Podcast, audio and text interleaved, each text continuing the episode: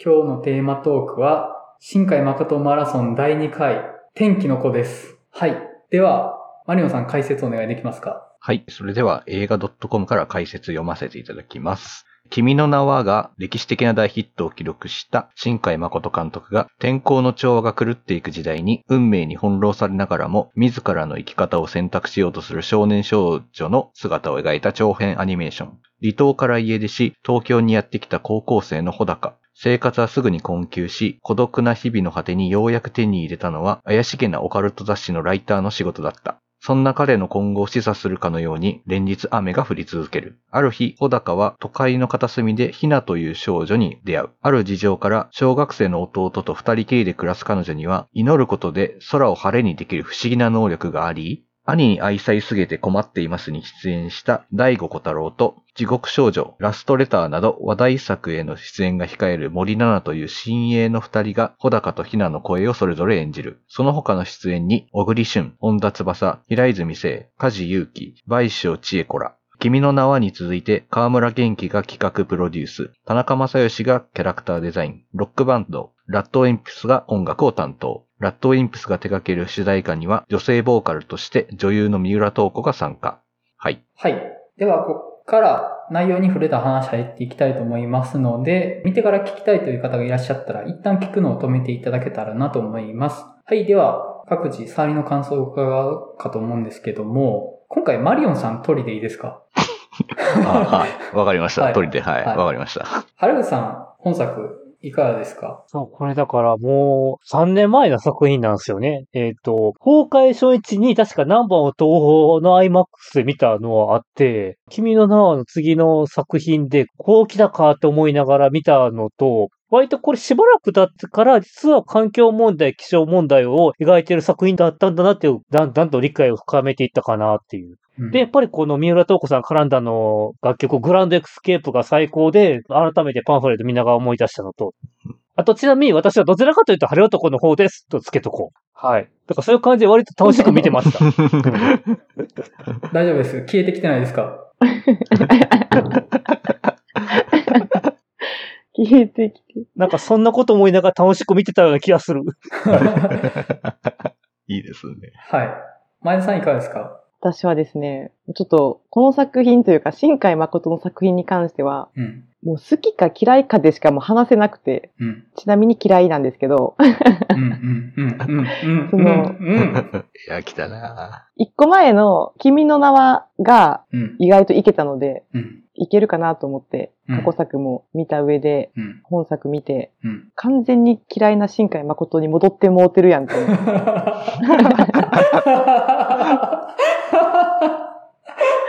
何なんだこれはと思いながら、ちょっと今日話すの楽しみにしてました。うん話を聞くの。はい。僕はですね、今まで2回見てたんですね。で、1回目はもう忘れもしない。マリオンさんと見に行ったっていうのがあって、えそうですね。はもう忘れもしないです、僕も。そうなんですよ。たまたまじゃなくて、いやもう、天気の子見に行きましょうって言って、行ったんですよ。そうですね。はい。え？ーはい。で、その後飲み屋で話してたんですけどね。で、その時は僕もう大絶賛してたんですよ。うん新海誠次のフィールド行ったわって言って。で、その後もう一回見て、で、今回家で見直したんですけど、結構見え方変わってましたね。うんで、今見ると、3年前見た時よりも、もっともっとグロテスクな話に見えたんですよ。これ、描いていいものかこれっていうぐらいにはグロテスクな話だなとは思ったんですけど、でもね、やっぱりね、僕この正しくなさを貫く話が最終的にちょっと響いちゃうんですよ。もうちょっとどころか、もうズバズバに刺さってるんですね、これが。ただ、あの、ディテールを話すと、ここがあんまり許容できないとか好きじゃないとかってなってしまいそうではあります。ただ、全体としては、やっぱり好きです、これは。好き。って感じです。はい。じゃあ、マリオンさん、いかがでしょう？はい、そうですね。まあ、一回目は本当山口さんと見に行って、飲み屋で熱い話をしたのは本当今でも鮮明に覚えてるんですけど、まあそれ以外にもまあ結構2、3回ぐらいは映画館や家で見たりとか、あとまあ今回せっかく IMAX でやってたので、IMAX でちょっと見たことなかったので、IMAX で見に行ったりとかしてきたんですけど、いや、やっぱりね、大好きっすね、本当に。うん。もうその年の年間ベストにするぐらいなんですけど、もうあれですね、あの、穂高がね、線路を走るシーンで僕は泣くんですよ。もう、あそこのシーンからもうずっと泣いてるんですよね、もうね。本当何もかも間違ってるし、穂高というキャラクター、まあ、ひなも含めてですけど、本当になんというか、青臭いと思うんですよ。もう、社会ってそんなもんやないぞと。本当に。でも、でもよ、そこに一個かける。もう世界が水浸しになってもいいじゃねえかと。そのなんか思いに僕もベットしたくなるというか、大人がそういうのを、こんなん良くないよねっていうのってなんか、何様やねんって思えるというか、みんな頑張って生きとんやぞみたいな気持ちにやっぱなるというか、やっぱね、あそこで世界と個人の愛どっち取るかって言って、愛を取れるっていうもうね、究極だなと思いましたね、本当に。はい。もうそういう意味で大好きな作品ですね。はい。うんはい。じゃあ、お便り、今回ね、2ついただいております。はい。まず1通目、ケンケンピンピンさんからいただいてます。皆さんこんばんは。今回の天気の子ですが、公開当時周りでは批判の声が多く上がっていた印象があります。確かに説明不足な点や、君の名は以上に押し出された監督の癖などありますが、終盤の何もかもを放り出して、ひなの元へ走っていく穂高のシーンだけで涙が止まらなくなってしまいました。アニメーションのクオリティには文句の付けどころがありません。同じく雨のシーンが多く十分美しかった琴の葉の庭からより磨きがかかったように感じます。今作は雨を浴びるかのように新海監督の作家性を感じました。君の名はほど大衆には向かず、かといってこれまでの作品ほどマニアックではなく、真ん中をつくうまい答えを出してくれました。初めてお便りを送りました。拙い文章だったかとは思いますが、温かい目で読んでいただけたらと思います。寒くなってきましたので、お体には気をつけてくださいと。はい、ありがとうございます。ありがとうござあいます。りがとうございます。もう一ついただいてます。ハッピーライフさんからいただいてます。IMAX 最上映を今週見ました。映画館で見るのは今回が2回目で、初回は通常上映の2019年夏でしたが、今回 IMAX の映像日に酔いしれましたが、ストーリーに対する共感も前回以上でした。前回は君の名はというバイアスがかかり、意図せずに君の名はと比較してしまう自分がいて、純粋に天気の子を評価できず、そんな自分が嫌でした。今回はそのバイアスが外れ、正面から鑑賞でき、本当の意味でこの作品を楽しめました。出会わない二人が最後に出会う君の名はとは異なり、早い段階から二人は出会うけど、若さゆえの無謀さ、乱暴さ、未熟さ、履き違い。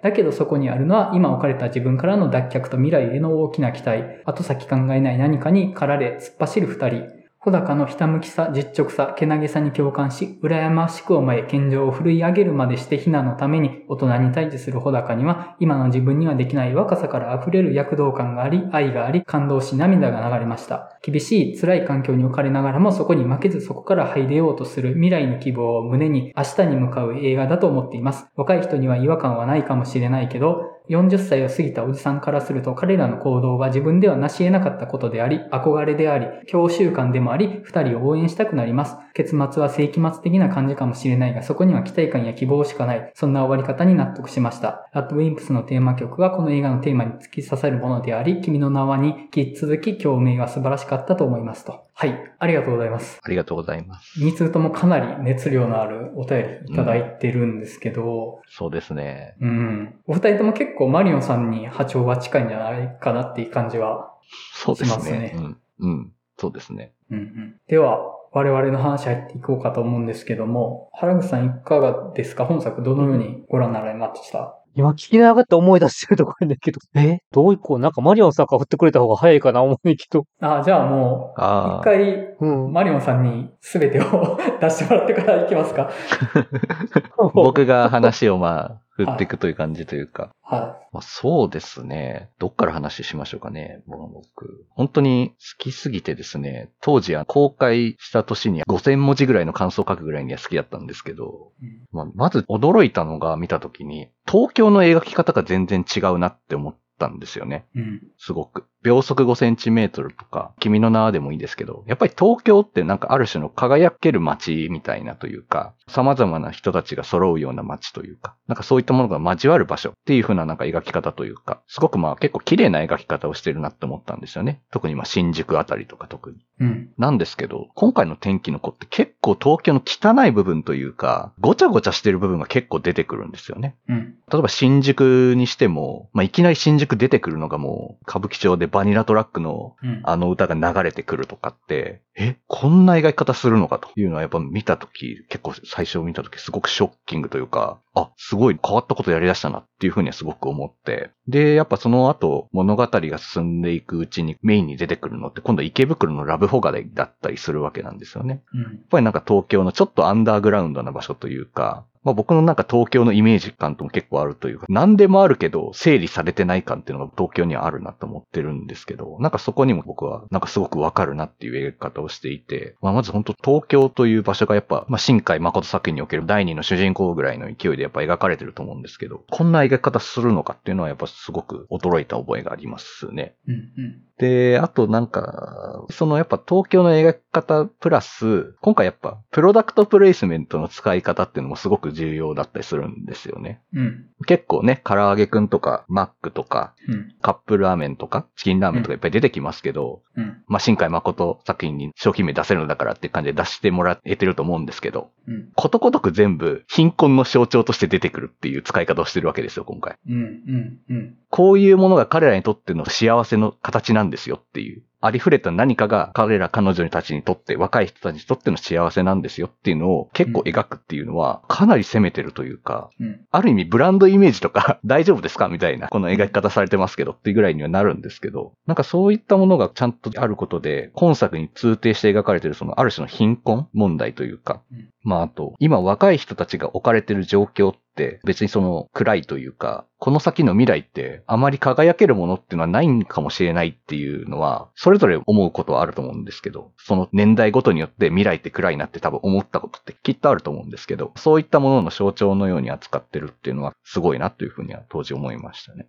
うんうん。それは僕もすごい感じてて、やっぱりバニラトラックの登場がすごい鮮烈やったっていうのがあって、まあ今まで新海誠作品、もう全部見てるわけではないんですけど、基本的に男女の関係って美しいものとして描いてたとは思うんですね。うん。でもあそこでバニラトラックが登場することで、消費できる性っていうものがあの世界にはあるっていうことが分かってしまうじゃないですか。うんで、そこが新海誠監督のフィールドが一個進んだなと思ったとこだったんですけど、まあ、いわゆる世界系作家と言われてる人だとは思うんですけど、その、世界と君と僕を直結させて物語るっていう、まあ、端的に言うとそういう感じだと思うんですけど、世界系の世界ってカタカナで世界って書くんですよね。なので、概念なんですよ。世界系における世界っていうものって、実際のものではなくて、誰かの中で描かれた概念としての世界っていうものなんですけど、本作って結構漢字で世界だなって思って僕は。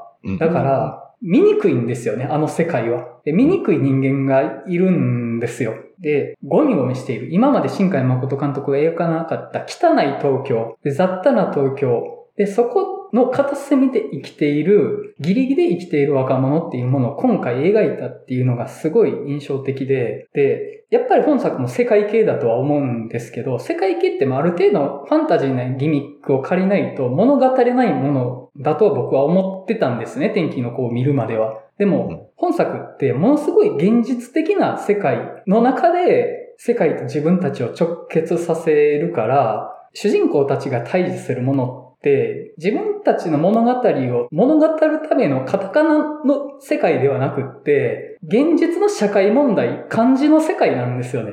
で、それって描いてしまったら、もうファンタジーとして楽しめなくなると思うんですよね。だってもうグロテスクなんだものっていうのがあって、まあ世界系、まあ本作で言うとボーイミーツガールなわけですけど、男の子と女の子が出会って冒険していくみたいな話。で、そこっ男の子と女の子の関係がある程度純なものだから、なんか真っ当に見れるみたいなのがあるかなと思うんですけど、バニラトラックの登場とか、あと、ナイトレジャーの世界で働いてる大人たちが出てくることで、この世界には欲望としての性があるっていうことが見えてしまうんですよね。で、それってもう、世界系が描けるファンタジーのベールがちょっと剥がれちゃってると思うんですよ。だって、醜い世界見えちゃってるじゃんって、カタカナじゃなくなってるじゃんっていうのがあるなと思って、でもそれでも、それでも世界と自分たちを直結させますかっていうのは僕、もう万有だと思うんですよ、あの決断は正直。あんなもん描いちゃったらさ、それはもう、ファンタジーではなくなってるよねっていうのは思ってうん、すごいもう暴力的だとさえ思ったし、その世界系的な、今回で言うと、ヒナが世界と繋がるための天気の巫女っていう超能力があると思うんですけど、いや、それって実際に力として子供に与えられたとしたら、銃になりますみたいな形で、穂高は銃を手に入れるわけですよね。その、大人の世界に対して影響力を持てる子供の力をファンタジーじゃなくした時に偶然拾った銃になるっていう。でそれが本作のすごくえげつない部分だし、グロテスクなものだと思うんですね。僕本当に今回見てて子供に銃持たせんなやと思って。いやでもう、んじゃあそれって、ヒナが持っている力も等しく世界を傷つけるものですっていうものも意味しているし、穂高がチンペラに向かって銃を撃つシーン。あの時、ヒナを助けるために撃つわけですけど、うん同じように警察に捕まりそうになった穂高を助けるためにヒナは雷を落とすっていう対比がされてるっていう、お互いのそれぞれの力は、規模は違うとしても、大人の世界に立ち向かうためのある種の暴力装置として描かれてるなと思うんですよね。でもそれはやっぱりファンタジー的な美しいものではなくって、結局、拳銃で表せれるような醜い暴力だとは思うんですね、やっぱり。でそこを描いてるんですよ。ファンタジーでなんか超能力を使って世界が救われるようなものではなく、人が死ぬための装置であるという、世界系のファンタジー、暴いちゃってる世界系だなと思って、いやいや、もう怖いことするなって僕は思いながら見てました。うんはうんなるほどね。ここまで話してみて、前田さんどうですかって感じがするんですけど。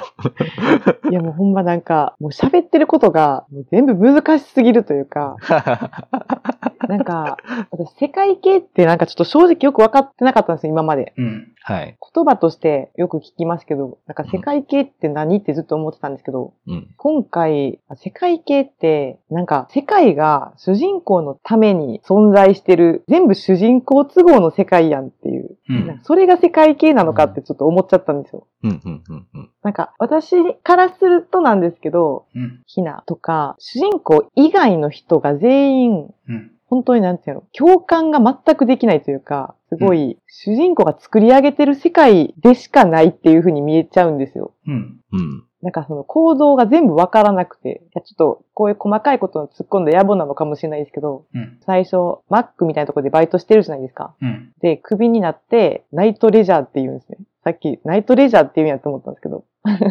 ナイトレジャーって何って思いながら聞いたんですけど、あ、次新しい。えーっと、まあ、いわゆる水商売ですかね。うん。指すところとしては。その、性風俗も含んでます。うん。はいはい。まあ、ズバリもう、あの、バニラトラックで広告されてるものですね。うん。まあちょっとその、ひながどういうお店で働こうとしてたかまではわかんないんですけど、まあそういうちょっと夜のお店で働こうとしてた流れも、うん。いや、マックでバイトしてクビになって、いきなりそこ行くかって思っちゃうんですよ。うん。いや、その、同じ価格帯でめちゃくちゃあるやん、選択肢っていう。うん。なんか、同じぐらい高い給料もらっててクビになって、うん。それぐらい稼げるところってなったらっていう話はわかるんですけど、うん。マックだったら最低賃金ぐらいの話してないかって思っちゃうんですよ。うん。そこからなんでいきなりそうなるんだっていうようなとこから、ちょっと細かいとこなんですけど、うん。全部それって主人公がそこで彼女を助けたかったからですよねっていう。うんなんか全部そういう主人公の行動ありきで世界が構成されてるっていう風に私からしたら見えちゃうんですよね。それは、うん。うん。それはね、そうだと思います。うんそれが世界系なのかってうん。いう発見はあったんですけど。まあ、そうですね。世界系ってまあ、すごく閉じた世界になりがちなんですよね、やっぱり。うん。君と僕の関係性だけが世界を支配しているみたいな風に、ちょっとなりがちというか、まあなっちゃうし、やっぱそこに社会が存在しないみたいな。うん。他の他者とかがないように見えてしまうっていう。っていうのは、まあ、諸刃の剣というか、まあそういうのは言われがちなんですけど。で、まあ僕はそういう側面は、まあ認めますけど、今回はでも、社会はあったよって僕は思えるんですよね。やっぱりこの映画を見て。うん。まあその山口さんが言ってる部分でもそうだし、今回結構珍しいと思うんですけど、まあこれ他のまあ、新海誠作品を見ているからこそ思うんですけど、うん結構ね、いろんな、特に物語に絡んでこないような人物まで結構キャラ付けが濃いんですよ。うん。例えば占いのおばちゃんとか、うん。なんか変なものを見つける中学生とか、なんか結構ね、外の人というか、その東京に生きる人々の描写っていうのが結構丁寧なんですよ、今回。うん。まあ、そこが結構ね、ここ違うなって思うところで、世界は確実にあるわけなんですよ、やっぱり。で、穂高とひなの考え方は間違ってるよっていうのは、もうわかるわけですよ。都合よくねえよっていう。お前らの都合よく生きれる世界じゃないよっていうのをちゃんと描いてくれてるから、これまでのいわゆる世界系ってそういうとこ描けてないよねって言われがちなところを、これ僕はちゃんとできてるんじゃないかなって思えるんですけどね、そこはね。最近はそんなことを言われていたのか。言われていたのかとか、まあまあ、奥が深い。言われるのはまあ、しょうがないんですけどね。うん。飛躍があるのは間違いないと思います、そこは。うん。それは間違いないと思います。うん。だしね。やっぱり、うん。穂高というキャラクターに感情移入できるかできないかって結構この映画の乗れるか乗れないかっていうのに左右されるところなんじゃないかなって思うんですよね、やっぱり。うん。彼の、まあ、青臭い考え方っていうのは、まあ、甘えな、お前、みたいな風にやっぱ思う人はいるでしょうし、うん。まあ、いろいろね、犯罪も犯しますし、うまあ、大きいところから小さいところまでね、犯しますし、そこにまあ乗れるか乗れないかっていうのはあったりはしますよね。うん。僕、本作好きですけど、穂高に感情移入してなくって、うん。なんやったら嫌いなんですよね、穂高のこと。うん。ただ、ものすごい自分勝手な他者として突っ走っていくことをうん。高揚感を持ちながら楽しめてるのがすごい何か不思議で、なんか見ててうん、よくわからない喜びを覚えるんですよね。うんうん。で、僕、穂高、本当に、お前めちゃくちゃ自分勝手やなとは思ってて、うんそのひながナイトレジャー業界に引き込まれそうになってるのを助けるわけじゃないですか。うんで、その後、自分はお天気晴らす業を始めるわけですよね。うん。で、やってることをピンプじゃんと思って、確かにね。確かにね。結局、生産業に行くようなことは止めたけれども、別の意味で消費される世界にヒナを連れていくわけですよね。しかも、ヒナの存在って天気の巫女じゃないですか。うんやっぱり彼女の持ってる超能力って、メタ的に言うと女性だからこそ持ってる能力だと思うんですね、僕は。うん。うん。おー、そうですね。いや、結局、おもろ。女の子を消費してるの一緒やんって思うんですよ。そこも結あーなんか構ね、いろいろ問題としてありますよね。その感覚はなんかわかります、めっちゃ。う。うんんそ結局そういう超常的な世界とのリンクさせるより代になるのは女性であって、で、しかも命を削るわけですよね。瞳悟空として。う。うん。むちゃくちゃ搾取じゃんって思うんですよ。ね いやね、確かにこの辺ね。なんなら、ナイトレジャーよりも身削ってますからうんね。だって命削ってるわけだから。そうそうそうそう。そうなんですよね。うん本当にでも本当、うん。この手のアニメ作品というか、うん。まあ、アニメ作品におけるこう、女の子に過大なものを負わせすぎ問題とかにやっぱ通じるところはやっぱこの作品も含めてそれはあるなとは思います、本当に。うん。うん。あでもちょっと私がちょっと感じる違和感の根源ちょっとそこにあるのかもしれないなって今思ったんですけど、結構その主人公がいつもいつも相手のことを好きっていうだけで、うん。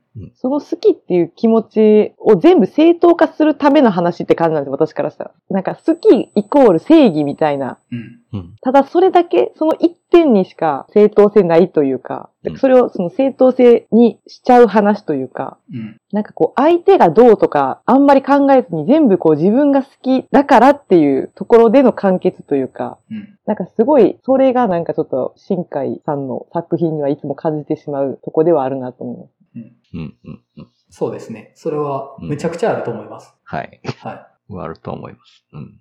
私逆にあれ、途中まで、これ実は、ひなが雨を降らせてるとも言えるのではないかとすら思ってきてて、い。逆説的に、ね。彼女がうん。まあそうですね。そう、彼女が祈らない限り雨が降ってるんだったら、彼女がもう雨を降らせてるのではないかっていううん。見方をなんかちょっとし始めてて、うん。うん。うん。うん。そう、なんか途中からもちょっと混乱してきました。それはまうんあ、そうですよ。だって、彼女がいなくなると晴れるわけだから。まあね。うん。まあね、逆説的にそう見えるけどね。まあ一応その大きな世界の流れの気象の流れって人間の尺度では考えられないよねって話ではあるじゃないですか、一応ね。この映画って。お前らが言ってる異常気象だっていうのは、いつの時代の話だみたいな風なことはまあね、劇中語られますけど、そうそうそう。地球規模で見たら些細なことやぞっていう風にうん。言えるのかなっていう風な、まあうん見方はできるというか、まあそこがなんか今回の環境問題っぽいテーマを扱ってるっていうのは、うん。まあ面白いなというか、うん。なんていうんですかね。環境問題ってずっと問題はあるけど、なんかある種の盛り上がりのムーブメントのブーム感ってあるじゃないですか。うん。うん。なんか90年代一回盛り上がって、でまた今度グレタ・トゥーンベリーとか活動家とかが表に出るようになって、さらにまたもっとうん。脱炭素とかそういったのがもう一回出てくるとかっていう話とかが出てくるとか、流れにもすごくちょうどぴったりハマってた時期に公開してるんですよね、これって。うん。私やっぱり最初に言った貧困の話とかも含めて、やっぱ今、新海誠って人は本当にやっぱ世界をちゃんと見てて、そういったテーマをちゃんと入れることができる人やなっていう意味でも僕は結構信頼してるというか、うん。うん。ただなんか世界系の人やみたいな風に、そういう外が描けてないとか、社会が描けてないっていう人じゃないなって本当に思えるというか。うん。うん。あと私ちょっと聞きたかったのが、見終わった後にちょっといろいろ人の感想とか読んでて、君の名はとか、琴の葉の庭と世界線繋がってるみたいな、うん。なんか話う。うんん。で、はいなんか私一個だけちょっと合ってるかわかんないんですけど、はい。思ったのが、最後の方やったから、なんか最後、はい。うろ覚えなんですけど、最後ひなが祈ってたところ、うん。うん。あのボロボロのマンションみたいな。うん。はい。え、あれが、なんか、琴の葉の庭の、あの女の人住んでたとこなんかなとか勝手に思ってたんですけど、それ考えすぎ。そこはちょっと多分考えすぎかなとは思うんですけど、まあ、君の名は見てたのでわかると思うんですけど、君の名の登場人物が今回出てくるじゃないですか。いや、それがね、全然わかんなかったんですよ。どこに出てきてまし嘘でしょ嘘でしょ？ちょっと待って、嘘でしょ嘘でしょ？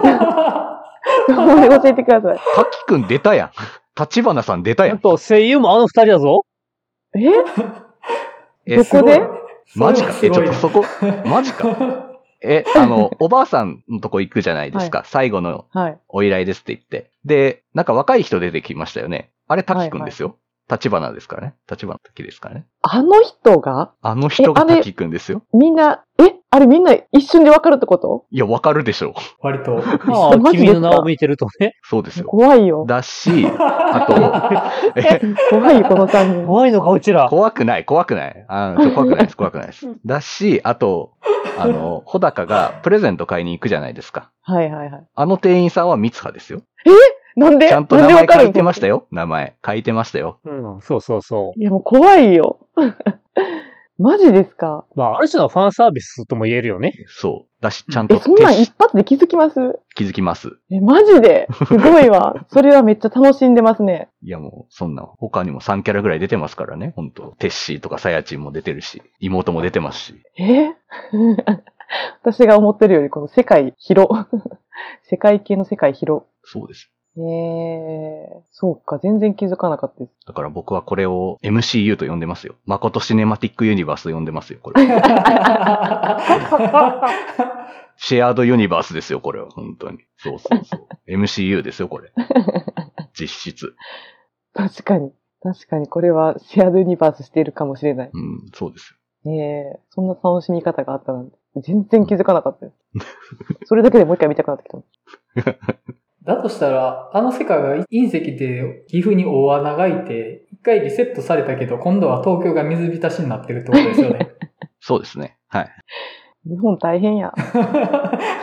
まさや環境問題や。まあでもね、現実の日本でもいろいろ災害とか起こったりするじゃないですか。うん毎年毎年。豪雨だとか地震だとかね。まあそういったもののメタファーじゃないですけど。あと、今回すごい特に思ったのが、やっぱり東京だから成立するというか、うん。うん。なんか大阪やとまたちょっとちゃうなってなりますもんね。うん。うん。大阪ずっと雨降ってても、うんなんか全然こう、エモくないなみたいな。うん。うん。多分、それはなんか、大阪と東京の違いってなんだろうって思うんですけど、それは、人と人との距離感じゃないですか。なんかやっぱり。あー、うん。まあ、確かにね、出てくる人のキャラもうん。ちょっとずつ変わってくるうん。可能性ありますもんね、大阪だったら。そう。うん。やっぱり大阪の方が人との距離がやっぱちょっと近いなというか。うん。うん、そこは魅力でもあるし、まあでも多分、深海誠の世界観には多分あんまり合わないというか、ちょっと違うかもねっていう風にはなるんかもしれないですけどうん、そこはね。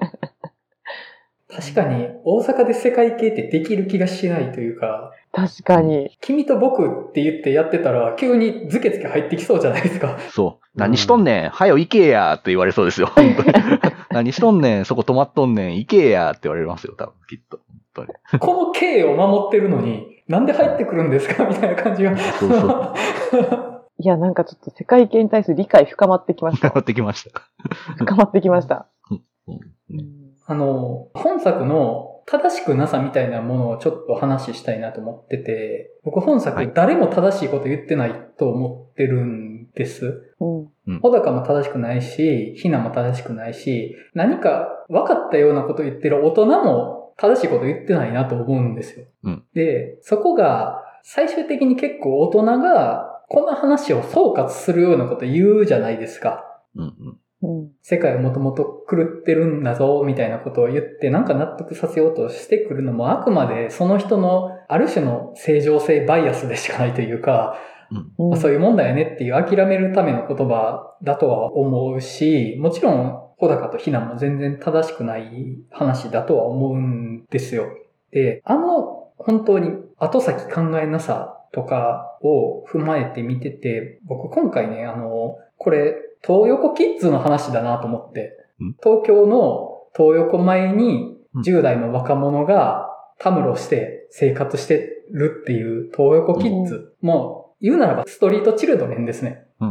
の話だなと思って、で、その現実の東横キッズ、東横キッズって言い方でよかったっけ？ちょっとこれ。うん新宿歌舞伎町の旧新宿駒劇場跡地に建設された映画館を中心とした高層ビル新宿東宝ビル周辺の路地裏でたむろする若者の集団のことっていう今、うんウィキペディアで調べてたんですけど、えーそういうストレートチルドレンの話かなと思って、彼らも家がないわけではなくて、家にいられなくなってそこにいるっていう人たちっていうのがあって、まあ、穂高もそうだと思うんですよ。別に家もあるし、飲み込んでしまえばそこに生きていけるけれども、どうしても自分はそこではいられないって言って、東京に出てきて。で、結局東京に出てきて待ってるのって貧困なんですよね。うん。うん。で、何するかっていうと、若者同士で寄り添ってうん、無理やり生きていこうとするっていう形になる。で、そこにあるのは、非合法の仕事であるとか、本当に性風俗産業に行かざるを得なくなるとか、そういうことになってくるわけですよね。うんで、小高とひなって本当にそういう話に見えて、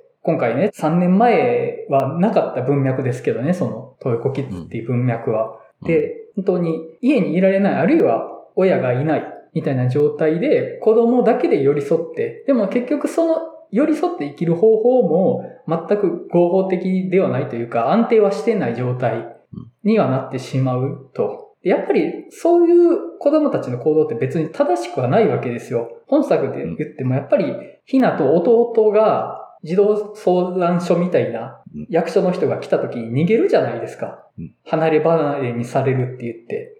で、どんどん自分からセーフティーネットから外れていくんですよね。うん。うん。で、それはやっぱり正しくないとは思うんですよ。正しくないというか、そうすべきではないことを子供たちがしていく話だなとは思って、でもそうせざるを得ない人がいるっていう話かなと思って、で、実際そういう子供たちって大人に対する不信感があるから、いい子ではないんですよね。うんだから、大人の言うことを聞かないから、警察の人とかも、お前さ、みたいになってたじゃないですか。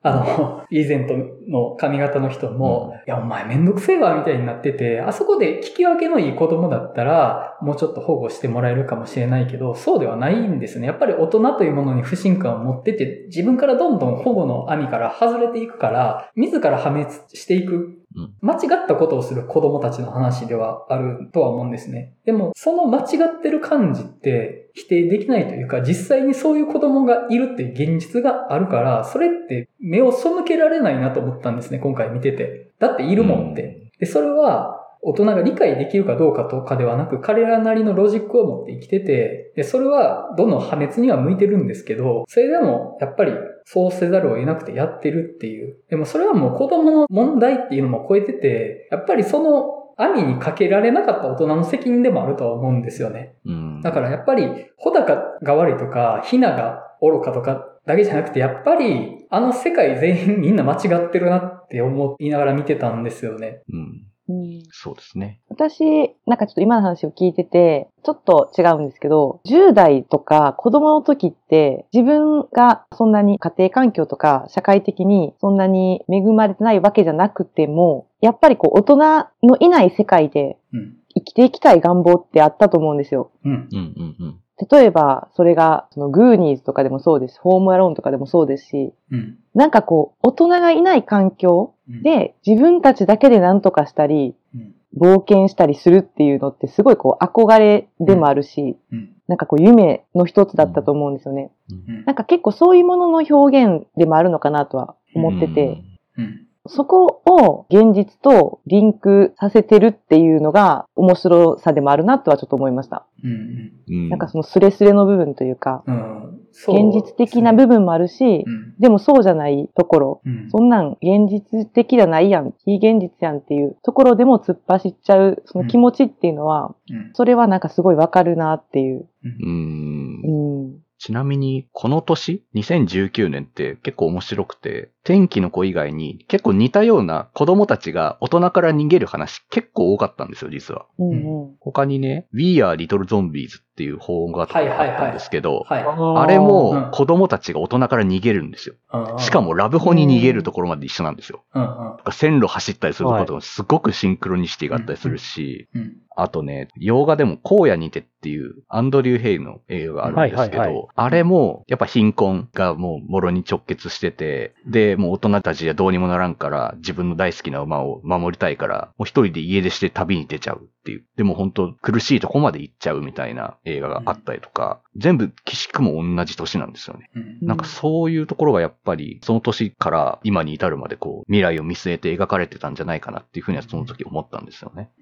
うん。僕、ホタルの墓とかもちょっと思い出すんですよね。ああ、確かにね。うん。その、まあ、合ってるとか間違ってるとかじゃなくて、そうしちゃう子供っていう部分うん。で、まあ、ホタルの墓は戦争中の話ですけど、やっぱり本作もめちゃめちゃ現実過酷になってますよっていうことを描いてる話だなと思って、まあ、気象問題もそうですし、まあ貧困もそうなんですけど、子供たちのリソースが社会にあまり残ってないっていうのがめちゃくちゃ描かれるじゃないですか。うん。で、資源っていう意味だけじゃなくって、物語も残ってないっていうのも描かれてるんですよね、本作。うん。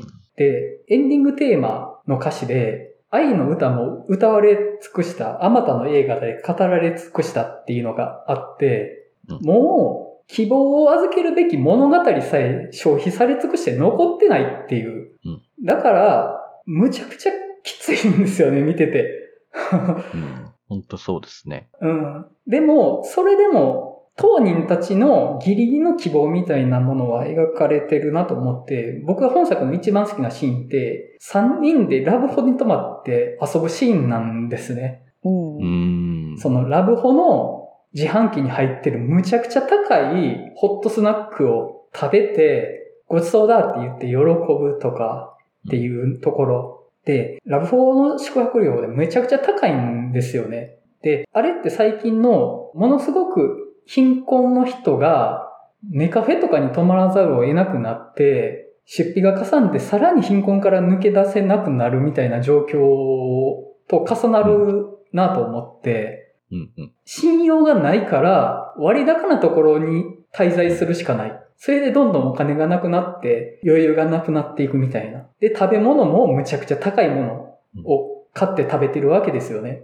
むちゃくちゃ刹那的で破滅的なシーンなんですけど、でも大人からのリソースが残されてなくて大人たちの物語も与えられてない子供たちがラブホテルっていうもうこの上なく大人の領域でしかないところで子供の文脈で楽しむっていうのが大人の領域を子供が塗り替えるっていうすごいなんか刺さるシーンだったんですよね、僕はそこ。うん。うんで、あの、光るお風呂ではしゃぐとかも、ものすごい不憫なんですよ。あんまり分かってないから楽しんでるっていう部分でしかなくって、ものすごい残酷だなと思うけれども、それでもこのギリギリのラインでは、大人たちの領域っていうものを子供が自分の物語を持って上書きして今ここで生きているっていうことを描いてるっていう、そこはね、なんかすごい刺さるんですね。うん。なんかね、あれむちゃくちゃ嫌な現実なんですよ。あれをちょっと楽しむのしんどいんですけど、でもあれ否定できないんですよね。そこにいる人の物語を肯定するってせざるを得ないというか、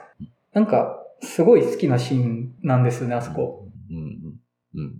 で、やっぱりそういった、ある種こう、社会がやっぱ子供にとって未来ある、輝けるものを提供できないっていう状態っていうかもう、あ、未来って大したことないなっていう風なのに気づきつつ、で、それを大人たちは、ちょっと若い人にそのいろんなものの歪みとかを押し付けがちみたいなところも含めて、なんか辛いなって思いつつも、じゃあ彼らは結局どうするのかって言った時に、まあ愛を選ぶっていう流れになっていくっていうのがやっぱもうちょっと、もう僕にはもう刺さりすぎるというか、もうやってくれ、そんぐらいやってくれっていう風に、その二人の、二人だけの何かにかけたくなってしまうっていう風になってくんですよね。ううんん。でやっぱり小高が線路を走るシーンって、もう本当まあ線路走るってまずダメじゃんっていうところからしてもまあありますけど、うんまず線路っていうのが、やっぱ新海誠にとって結構大事うん。だと思うんですよ。はい。う。うんん。秒速5センチメートルにしろ、長い時間かけて電車乗って会いに行くとか、まあそういったなんか移動距離とか、人と人とをつなぐ何かだと思うんですよね。線路っていうのが象徴として。なんかそれを小高が走っていくっていう、避難に向かって走っていくっていうのでもう、そこでもう泣けてきてしまうんですよね、僕はやっぱり。うん。その中で最後やっぱハイビルでの一連の流れっていうのが続くので、ちょっと本当にあの辺、もう涙が本当止まらなくなっちゃうんですよね、あの辺、本当に。うん。うん。うん。うん。やっぱあの線路のシーンはね、うん。やっぱその文脈で見ちゃうとこありますよね。はい。その文脈で見ちゃうなっていうのもありますね。うん。で、やっぱあと、今回結構、菅うん。の存在っていうのはやっぱ結構大きいというか、うん。まあ彼もまた小高と似た境遇というか、彼のことはわかるけれども、けどやっぱもう大人になってしまってるというか、それだけじゃ良くねえだろっていうところに、その考え方もわかる人、もう社会がある程度こういうもんだよっていうのが分かってる人ですよね。小高の気持ちもマインドもわかるけどっていう、そんな彼がやっぱり最後、てめえら小高に何してんだってケツに殴りかかるとか、もうなんかね、そんだけで泣けてしまうんですよね、あの辺とか本当に。うん。なんか、もう大人になったら順番いろいろ入れ替えるのってできなくなるんだよねっていうセリフとかもすごく僕刺さりますし、うん。せめて彼のような大人にはなりたいなってちょっとやっぱちょっと思うというか、うん今回見てて、菅の事務所あるじゃないですか。はい。半地下の。そうなんですよね。半地下なんですよね、あれね。そうそう。だから、近年の貧困文脈的に半地下ってめっちゃ大事じゃないですか。そうなんですよね。本当に思いますね。しかも洪水で水に沈むっていう。うん。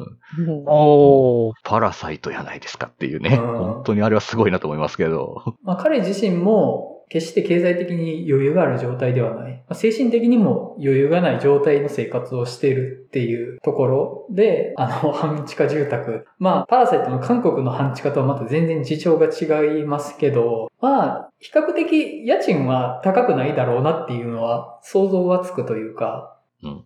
うん、まあ、少なくとも高いところではないじゃないですか。うん。うん。で、最後、ある程度仕事がうまくいったら、ビルの比較的上の方の階に事務所を構え直してるのかな、みたいな感じになってたりとか、うんものすごいそこの演出は意図的になされてるかなっていうのはありましたかね。うん。そうなんですよね。うん。あと、まあ、銃拾うとかっていう部分って僕、アメリカンニューシネマっぽいなって思って、あはい。機動さとか含めはてですけど、本当にもう俺たちに明日はないじゃないですか。とかね。感じとして。もう僕、卒業とか思い出しましたよ、本当なんかうん見てて。そうですね。で、やっぱアメリカンニューシネマもね、主人公のことあんま好きになれないんですよね。あの、好き勝手やってますね自分勝手すぎるし、で、うんまあ大人も嫌な奴らだけどさ、お前も別にいいやつじゃないよね、みたいな感じの話が多いから、まあそういう意味でも、その主人公に感情移入するというか、その物語の反骨心みたいな部分には乗っかれるみたいなとこがあるかなと思って、そういう意味でも僕やっぱ好きだなと思うんですよね、本作。うん。あと、例のハイビル、代々木会館でしたっけ、うん確か、はい。だったかな？傷だらけの天使の舞台ですよね、あれ。ドラマの。ああ、確かそういう話でしたね。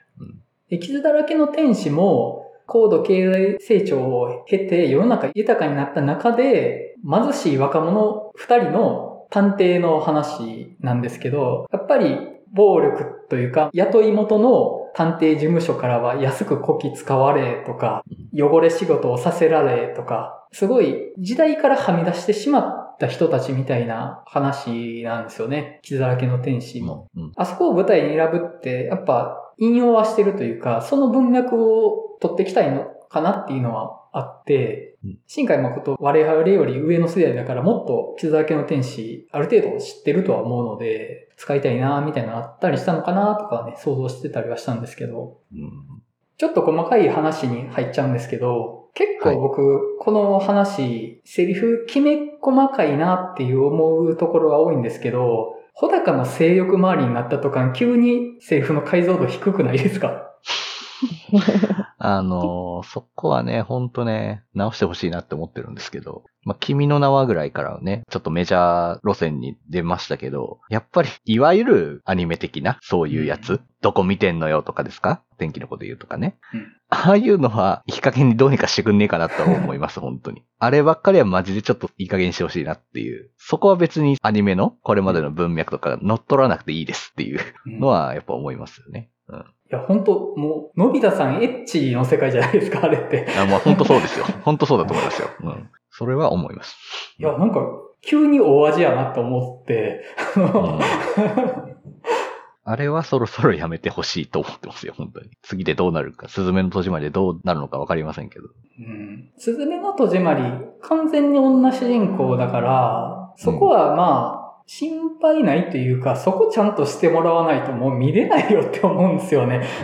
まあそうなんですよ。うん。本当に。そこはね、いや、なんか、すすめの戸締まり、怖いわ。怖いわこの路線はないんじゃない？でも、新海誠にうん。女性の主人公とか描けるのって思っちゃいますけどね。そこなんですよね。あの、そこはあの、同じこと思ってますよ、我々 いや、描けるのかと。うん。主人公の髪型一つとっても、やっぱリアルになったなって感じすると思うんですよ。うん。え、なんで笑うの？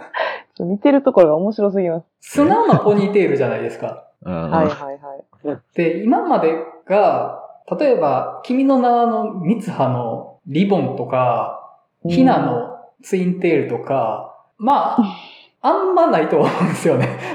まあね。うん。とは思う。うん。で、今回、もう素直なポニーテールになってて、なんか、そこはまず、あの、第一関門クリアというか。なるほど、確かにね。ここ見てんねやなええー、どんな話なんやろ。うん。で、しかも、すずめの戸締まりって、最初は、女の子と女の子の旅に出る話みたいな風にうんしようっていう風に考えたらしいんですけど、それを結局まあ、プロデューサーからのまあ要請というか、まだちょっと早いんじゃないというか、その、観客側が求めてるものはい。とちょっと違うんじゃないかっていうので変わったんですけども、はい。まあ、いや、できるんですかねって本当にみたいなのは思いますよ、やっぱさすがに。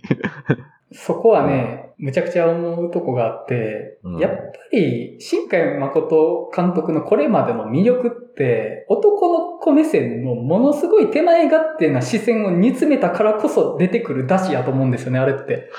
はい、はい、はい。そうやな。で、そこで、女の子目線の相対化みたいなのした時に、ガタガタになる可能性むちゃくちゃあると思うんですよね。で、僕はそこをむちゃくちゃ楽しみにしてて、多分むちゃくちゃしんどいと思うんです、作るの。うん。本当に女の子の気持ちとかちゃんと考え出したら、地平度吐くほどしんどいと思うんですけど、うんもう50ぐらいの男が地平度吐いて成長しようとする姿って見てみたくないですか？ほんまに成長してくれるんかな？地平度吐いて、のたうち回りながらうん創作に取り込んでるってむちゃくちゃ見たいなと思って。わかりますよ。わかります。だし、彼ならやってくれるんじゃないかって思ってるからこそなんですよね、それって、僕はう。ん。やっぱり新海誠って人は本当にやっぱり人との関わり合いっていうのをすごく大事にしてるというか、映画を通じて観客とコミュニケーションを取りたいと思ってるっていうのは結構常々言ってる方なんですよね。だし、作家性っていうのは出てますけど、やっぱりいろんな人からの意見を聞いて、うんそういうのを結構重要視してるというか、うん。その作家が一人で独善的にやるみたいな風なので、まあ作家性強ければ強いほどそういう風になっちゃうじゃないですか。うん。でも彼はやっぱそういうところではない人なんですよね。だからこそ、うまくいくんじゃないかっていう希望もあるし、なんかめっちゃ失敗するかもしれんなっていう悪い予感もあるしっていう。うん。そこはまあめちゃくちゃね。だから今不安ですよ、本当に。毎回不安ですけど、新作公開する前は。はい。いやー、うんいやー、マリオンさん、新海誠監督への期待値高いっすよね。いや高いっすよ。高いっすよ。高いので、まあ、本当だから見て、もう今年ワーストってなる可能性だって全然あるわけですよ。やっぱり。期待値が高い分ね。うん。うん。いや、でも楽しみだな予告出始めたじゃないですか。はい。むちゃくちゃ楽しみやなと思って。うん。どうなるんだろうっていう。でもワーストを言いながら、回数重ねると変化していくと思うけど。何回か見てってことですか？そうそうう、んリピーターしてると変わる？うーんいや、それ、は甘え。甘え？いや、何回か見て良さ分かるとかは、ちょっとそれは甘えすぎですよ。いや、映画は2回目からが面白いっていうのもあるよ。いや、まあまあ、まあそうですね。いや、それはまあ1回目で2回目見てみたいって思わせて初めての話じゃないですか。うん、まあまあまあ。まあ何回か見る前提はちょっとなしでお願いしうんます。死んじゃう。はい。そうですね。はい。あんな致死量の新海誠浴びたら死んじゃう。まあそうですね。あくまで2回目見て解像度が高くなるとかやったらいいですけど、そうそうそう。うん。そこがなんか2回見ないと面白くならないは確かにまあ違うなと思いますね。そこはね。ああ、そうやね。うん、それはちゃうね。うん。それはわかります。でも逆に初期作品からの変容というか、じゃあ私ちょっと見てるのが秒速と琴の葉の庭と君の名はと、このうん。今回の、天気の子。なんであれなんですけど、ちょっと間飛ばしちゃってるのはあるんですけど、うんあれなんか両思いになってきてるやんみたいな。最初からすんなり両思い度になるスピード早なってきてないかっていうあうーん、ちょっと感じちゃゃってるんですけどね。う。ん。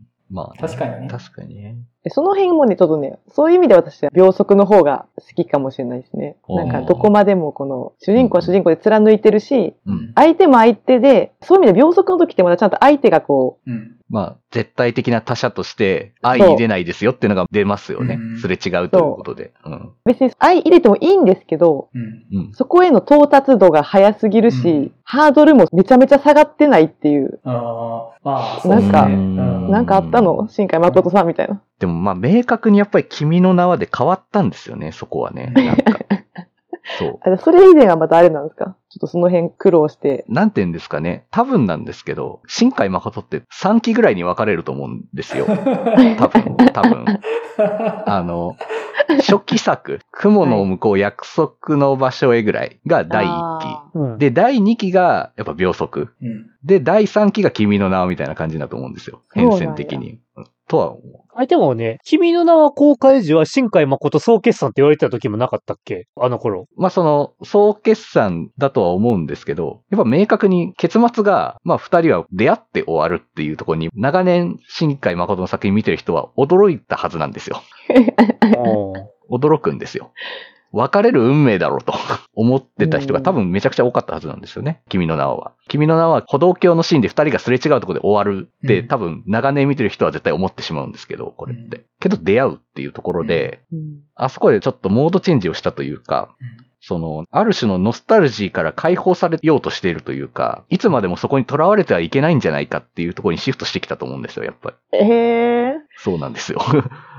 なるほどな。うん。っていうのはあって、うん。個人的には、出会おうが出会わないがあんまり変わんないなって思ってはいるんですけどね。別に出会ったからハッピーとか、出会わなかったからサッドエンドとかそんな感じでもないなと思って、結局至るべき結論に至ってるだけだし、うんうん。そっから始まりやんってちょっと思ってうんうんうん、出会おうが出会うまいがね。そうですね。いやそっから始まりやから別に、それってめでたくもないよってちょっと思ったりはするんですよ。本来はね。うん。まあそうですね。でもこうなんか結構、新海誠のまあ、良さというか私が言うのも変なんですけど、やっぱその主人公がさっきも言ったみたいに好きっていうことだけに正当性をめちゃくちゃ持たせてるんだけど、うん思い通りにならないっていうところで私の中では帳尻を合わせてたんですけど、うん。思い通りになってしまったらもうちょっといっぱいいっぱいすぎるなってちょっと思っちゃうんですよね。思い通りにならないでほしいなっていうのはちょっと個人的にはあるというか。それ、一番新海誠過激派の意見ですよ、それ。うんそうですね。そうですね。この二人は引き裂かれるべきであるって、あの、未だに秒速5センチメートルに囚われてる人の言説みたいな感じしますけど。いや、コーヒー飲むとしたらブラックで飲みたい派なんですよ。わかりますかいや、まあ、変に砂糖とかフレッシュとか入れたくないんですよね。それってコーヒーですかって言いたくなるんですよね。うん、でもですよ、今回の場合ですよ。大きなものを引き換えに二人は結ばれてませんか？今回っていう話なんですよ、やっぱり。うん。大きくないですか？世界水浸しですよ？っていう。うんそう。え、でもそれはなんか、もうこっち側が背負っちゃってるじゃないですか？二人のために。うん。二人が、まあまあまあまあまあ。その逆にしてほしいな。だ君の名はまだそこがちょっと逆やった気もするんですけどね。ああ、なるほどね。そういう意味では。というか、それはあれですよね。君の名はどっちも方向一緒ですもんね。その、密波を救うことと、うん。他の、あの、巨大な災害をなかったことですが、同じ方向だったから、うん。綺麗に飲み込めるんですけど、今回真逆なので、うんこっちが通ればこっちが通らないみたいな話なので、けどやっぱその二人の愛を通したがゆえにこうなってしまったという事実は彼女たち二人には残るわけですよね。やっぱりそれって大きくないですかと思うんですよ。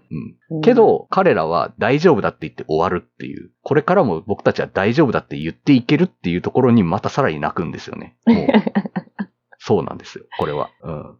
この大丈夫って、ドライブ・マイ・カーでも同じようなことで大丈夫で使うんですよ。最後。後。はいこの二人の悲しみとか断絶とか、起こってしまった事実とかっていうのは変わらないけれども、それでも僕たちは大丈夫だって言って生きていくっていう話なんですよね、結局。うん二つとも。天気の子も、ドライブ・マイ・カーも。なんかね、そこのね、なんかね、確かに世界ってどんどん悪くなっていくし、未来も明るくはないかもしれないけれども、でもそれでも僕たちは生きていくし、これが今の僕たちの世界だしっていうのに誇りを持っているし、で、なんなら生きていくことでその世界がちょっとずつ変わっていくかもしれないよねっていうところまで僕はこの映画描いてると思うんですよね。うん。そこが、この映画最初、結構感想の時に開き直っただけじゃねえかっていうのも結構出たんですよ、やっぱり。うんもう世界なんてどうせ狂ってるしいいじゃん開き直っちゃえよみたいな風に捉える人も結構いたんですけど、で僕ちょっとそれ違うなみたいな思ってて。何かしら生きていくっていうこと、社会で。そういうことでやっぱ何かしら関わり合いが生まれることって、世界ってほんのちょっと後退するかもしれないし、進むかもしれないしっていう、そういった営みこそがやっぱ尊いんだっていう風に、この映画を見ると思うんですよね、やっぱり。うん。だからこそやっぱり二人は大丈夫だって言えるんだなって思うんですよね。ちょっと、丸く収まった感じのところで、はい終わ。っていいですか？ちょっと時間やばくて。すいません。すいません。いえいはい。すみません。はい。もうさすが、もう、やっぱ、この回はマリオンさんのパワーが 違うは。ないってすいう。みません。あの、大変喋りすぎました。はい。いえいえいえ。もう大活躍であということで。りがとうございました。はい。to be continued ですよね、これは。すずめの戸締まりに。新海誠マラソン、多分、一旦ここで終わりっすね、タイミング的には。まあそうですよね、多分、、はいい。そして新作公開へ。はい。うんもうこのまま新作公開で。いと思います。で、ちょっと収録外で話してたんですけど、すずめの戸締まりの公開日の夜に、ツイッタースペースをやろうかなって話をちょっとしてたんですよね。ははいはい。で、僕も仕事終わったら最速で見てしようかなと思うので、うん。マリオンさんはいいです？その感じの。僕ははい、全然構いません。はい。やります。はい。ハルミさんもいけそうですかね？前田さんどうします？いや、あの、聞けたら聞きますね。皆さんのスペースを。はい。で。はい。聞きに回ってるぞって。はい。はい。じゃあまあ、すずめの戸締まりスペース、よかったら楽しみにしていただけたらなと思います。はい。はい。じゃあそんな感じで、天気のこの話を終わっとこうかなと思います。